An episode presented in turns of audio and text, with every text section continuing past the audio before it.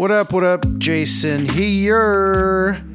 You guys, I'm honing in on the final days of phase one of the Live Hard program. Today is day 25. So I have five more full days of the program. And I'll tell you what, I almost rage quit today. I was like feeling like screw this. I actually had what I might consider a small panic attack. I was just looking at the calendar today and thinking about how I was going to spend my time. It was already like 12:30 and I hadn't gotten in a workout and actually hadn't even done much. And there were some other things on my mind that I wanted to sit down and get done and uh, wasn't really able to get those done because we had plans tonight to go out with some friends and so my whole timeline got shifted today and I just had this moment where I was like, man, I'm I'm freaking sick of this.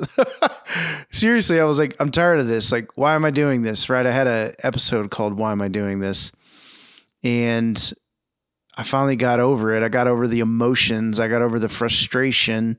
I got over that brief anxiety, and I got in my first workout. And once I got my first workout in, I felt like, okay, now I made some progress. But I almost quit the whole thing and said, screw it. And there was not going to be any restarting. I was not going to start over if I quit. I was like, you know what? It's about to be the holidays, whatever. Like, let me just enjoy my time home, enjoy my time with the family, yada, yada, yada. I'm trying to make all these excuses, but I got pretty close. Almost said, screw it. And I was thinking about that just before I jumped on here to podcast.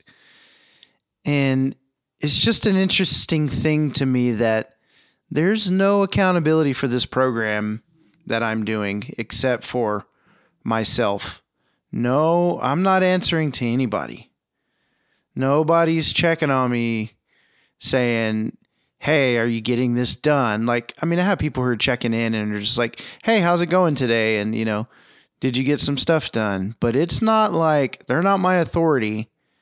There's no authority that is saying that I have to be doing this program. This has been a decision that I've made. And there's been multiple times where I've wanted to just say screw it all, but for some reason or another, I've persisted. And I think maybe what it is is after doing 75 hard, like I can imagine that this this was day 25 and phase one had to go on for 75 days, I'd probably be like, man, you know what? I'm just going to figure something else out. I think I'm so close to finishing the 30 day program that it's like, why quit now? But also, I'm so close to finishing it that I'm just like, well, you know, what does it matter if I don't go another two days? All right, what what if I quit early? And so that's a lot of what's been going on in my brain lately. But yeah, I got home tonight, still had to record a podcast, still need to read my book, still need still had to get the five uh, five minute cold shower in, still had to take the progress photo. And you know, I got into the shower to take that freaking cold shower and I just couldn't help but think to myself, this is stupid. I hate this. Why am I doing this? you know, I maybe need to read a couple more books or or something on the benefits of of cold showers. And yeah, I mean, I feel good. I get in there and after a, a minute or two, I'm just like, okay, this isn't that bad. But then it's just like, oh my gosh, you know, I got to, I have to stand here for another three minutes, and you know, it just seems like a waste of time and water, in my opinion, most days. But I know there's benefit. Maybe I'm feeling it. Maybe I don't. I don't feel as bad as I used to because of all the things that I've been doing. I would I'd probably say that. Like all the stuff that I've been doing as far as diet and workout and drinking water and like it, I, it, it's an interesting thing to not be able to really put a metric on the mental aspects of what I'm doing.